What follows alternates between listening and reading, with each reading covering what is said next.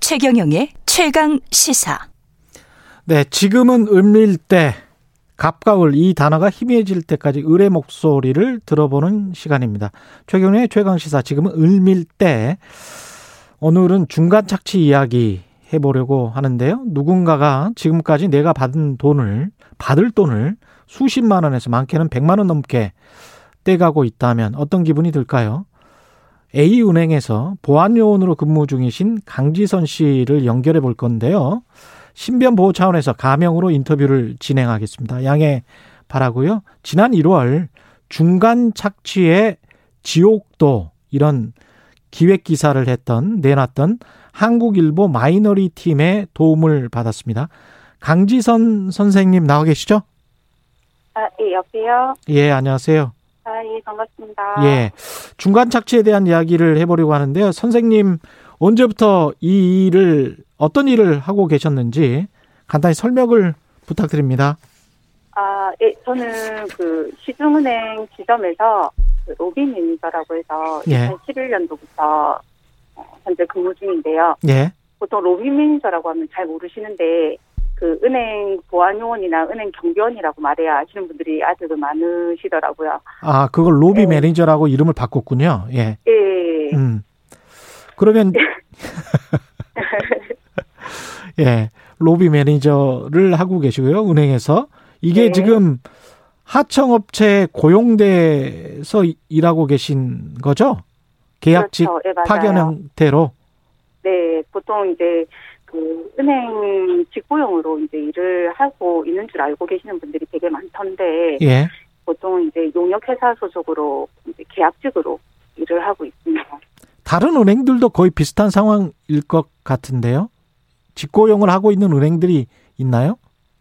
저 이제 과거에는 은행이 이제 직접 고용을 하는 형태로 이렇게 가는 경우가 있었는데 예. 그 저희가 이제 1997년도에 외환위기가 왔었잖아요. 예. 그때 이제 그 아웃소싱 그 형태로 좀 많이 변환이 되면서 예. 우리나라 그 한국은행 제외하고는 대부분 은행들이 이제 경비업체하고 계약을 맺어서 이렇게 간접 고용으로 그 용역회사를 이렇게 그 연계해서 그렇죠. 채용을 하는 걸로 알고 있습니다. 그렇죠. 예. 네. IMF 이후에 나타난 그런 현상인데 그런 것 때문에 이제 비정규직이 굉장히 많이 양산이 되고 있었습니다. 예. 네. 있습니다. 지금 현재도.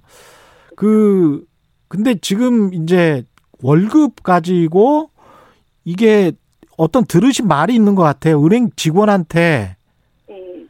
어, 당신 월급이 원래 한 240만 원인 걸로 알고 있다. 이런 이야기를 들으셨나 봐요. 예, 그러니까 제가 지금 2021년도잖아요. 예. 근데 제가 2011년도, 12년도쯤에 예. 그 서무 담당을 하셨던 행원분이 제가 하도 이제 저축할 돈이 없다고 하니까 서무 담당자분이 예. 돈이 이만큼 너한테 나가는데 저금을 할 돈이 없다고 하는 이유가 뭐냐 그렇게 말씀하셔서 아니 제가 받는 돈이 100만 원 조금 넘는데요 이렇게 얘기를 했더니 예. 그 은행 지정 경비 항목에는 경비원 급여로 해서 240만 원 넘게 나간다 이렇게 말씀하시더라고요 240만 원 넘게 나가는데 나한테 지급되는 돈은 130만 원이었다. 그렇죠 근데 그 130만 원이 아니고 실질적으로는 110만 원 정도였거든요 아, 그거는 실 이제- 지급액은 110만 원. 예 그러니까 110만 원 조금 넘는 금액 예. 그게 132만 원이 될 수 있었던 게 제가 조금 더 추가로 이렇게 일을 더 하고 시간 내수당을 더 받아서 그 정도 금액이 된 거예요. 그 110만 원이면 혹시 1인 가구십니까? 지금 그때는 어땠고 지금은 어떠십니까? 생활이 이게 가능한가요? 안 되죠. 근데 그 당시에는 예. 일단은 솔직히 말해서 30대 딱 들어서는 나이였는데 뭐 저축 개념이나 이런 게 크진 않아서 생각보다 그다음에 예. 기존에 원래 또 회사에서 또 벌어다 놓은 게 있었기 때문에 음. 그다 이렇게 부족한지는 모르고 살았었는데 지금은 저축을 하고 보험료를 내고 뭐 하다 보면은 남는 게 한 5만 원에서 10만 원 정도 아. 그러면 이제 매달 적자가 되는 거죠. 이게 그러니까 생활이 회사 안 되죠. 회사에 물어봤나요? 이 상황을 회사라는 게 지금 두 개일 것 같은데 은행하고 그 다음에 고용이 돼 있는 것으로 법적으로 돼 있는 하청업체 그렇죠. 근데 지금 이제 은행 쪽에는 물어보니까 예.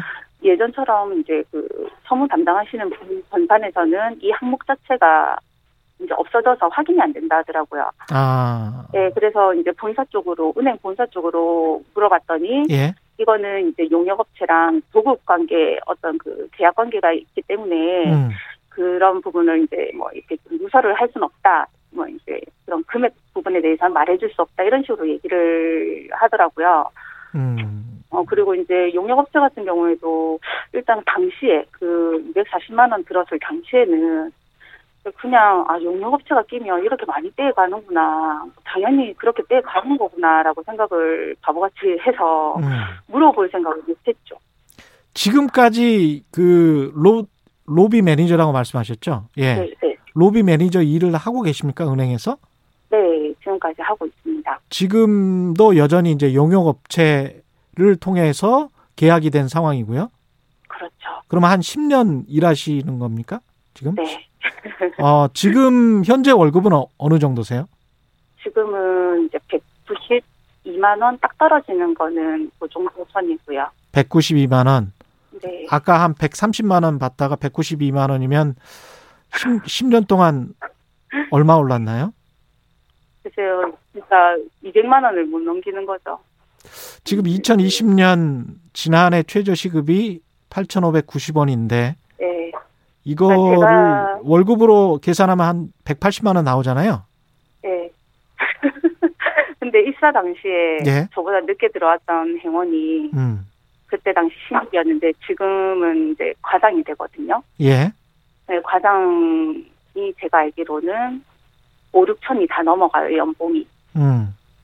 이제 그런 이제 친구들 보면은 이제 어차피 걔네들은 다 시간 뭐 노력을 들여서 스펙을 쌓아서 뭐 입사를 했다고 하지만 어떻게 업무를 함에 있어서는 실적 닿는 거 외에는 은행 업무를 고객님들 오면 도와주고 하는 거에 대해서는 저희도 모자람 없이 다 도와드리고 하고 있는데 어떤 그런 부분에 대한 보상이나 이런 건 전혀 없는 거죠. 그냥 뭐 오로지 이제 뭐 보너스, 보상 이런 거 전혀 없이 칭찬글을 들어도 일단 무조건 기본 월급.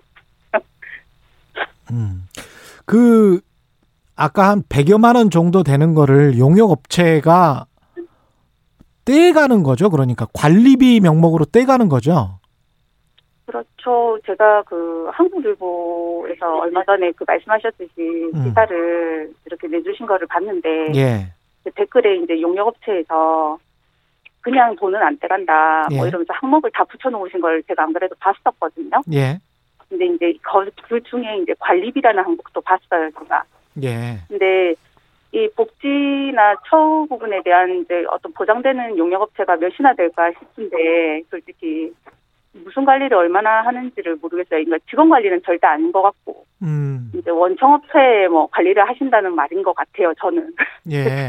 제가 봤을 때 예. 그러니까 일단- 자신의 월급의 거의 한 3분의 2 정도 되는 돈을 관리비 명목으로 예. 용역업체가 떼갈 그 정도의 일을 하고 있는 건지 지금 납득이 안 된다 이런 말씀이신 거네요.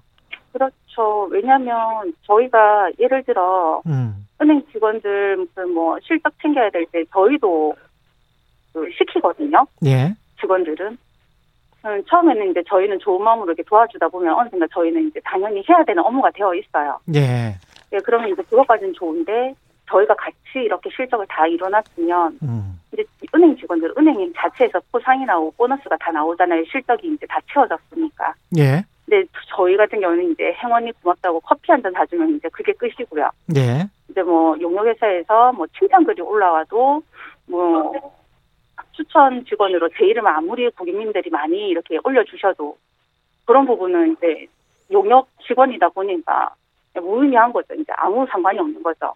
음, 그리고 뭐 저희가 이제 관리를 받는다 하면 이제 명절에 솔직히 대량 구매를 하면 한 만 원 정도 될까 싶은 선물 세트 작은 거 하나 오고 음, 뭐 10년 동안 계속 받는 게 1년 중에 받는 게 통보 문자 같은 거 제외하고는 근로계약서 우편 발송하는 거, 예, 유니폼을 뭐 여름 거 하나, 뭐 등복 하나 보내주는 거, 그다음에 명절 추석 선물 예, 추석이랑 설에 선물 세트 하나씩 보내주는 거, 그 네 개뿐이거든요. 예, 그럼 나머지는 무슨 관리를 어떻게 해준다는 건지 솔직히 좀 물어보고 싶어요.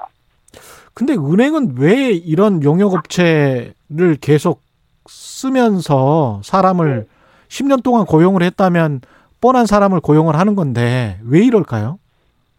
아무래도 그때 그 당시에는 돈이 많이 드는 부분에 대해서 좀 절감을 위해서 그렇게 했던 방책이었잖아요. 쉽게 해고도 할 수 있고 어, 근데, 많은 돈을 줄 필요가 없고 뭐 이런 것 네. 때문입니까? 근데 현재 지금 저희 이런 업종에 계신 분들 생각은 지금 영역을 거치는 것보다는 실질적으로 차라리 그 돈을 더 준다면 우리가 좀 더 더 분발해서 더 잘할 수 있는 어떤 음. 힘을 낼 텐데 왜 이렇게 용역 업체에 맡겨서 이렇게 좀 우리가 이렇게 도태되게 만드는지 알 수 없다. 좀 실질적인 어떤 이제 더 은행에 이득이, 이득이 되는 방법을 좀 찾아줬으면 좋겠다 이런 식으로 얘기를 하는데도 은행도 들어주는 이득이 네, 사람들이 되고 없죠. 거기에서 일하는 노동자도 이득이 되는 그런 방법이 분명히 있을 텐데 왜 용역업체만 이득을 많이 가져가는 구조인 것 같아 보인다 이런 말씀이시네요. 그렇죠. 뭐 예. 어차피 은행은 도급비로 돈을 던져주면 저희는 신경 안 써도 되는 거니까 은행도 편한 거고 본사 네. 쪽은 그다음에 용역은 어차피 계약을 물고 나머지를 가져가니까 걔네들도 일단 이익이 생기니까 좋은 거고 음. 일단은 피해 같은 경우에는 저희도 피해를 보지만 저희 같은 경우에도 솔직히 사람이다 보니까 돈은 얼마 안 되는데 계속 일을 같은 일을 계속 형과 같은 일을 시키면 기분 나쁘거든요. 그렇죠. 예. 예. 같이 일했는데 저희는 뭔가 아무것도 부상이 없다는 것 자체가 예. 그러면은 그게 나중에는 고스란히 또 고객님들한테 또 다 피해가 가요 어쩔 수 없이 음.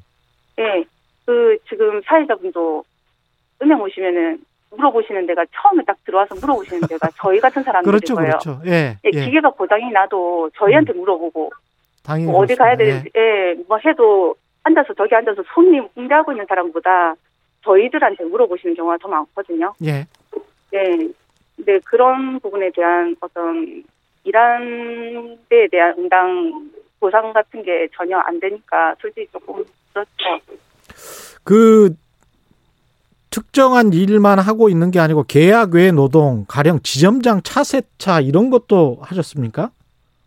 아, 예. 제가 그, 그, 한국일보 쪽에 아마 기사가 한번 났던 게 있었는데, 예. 그게, 어, 이제 2, 3년 주기로 이제 은행 직원들을 보통 이제 발령을 받아서 옮기거든요. 예.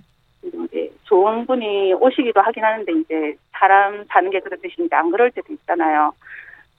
지점에 이제 어떤 지점장님이 오셨는데 조금 많이 깔끔하신 지점장님이 오신 거예요. 예.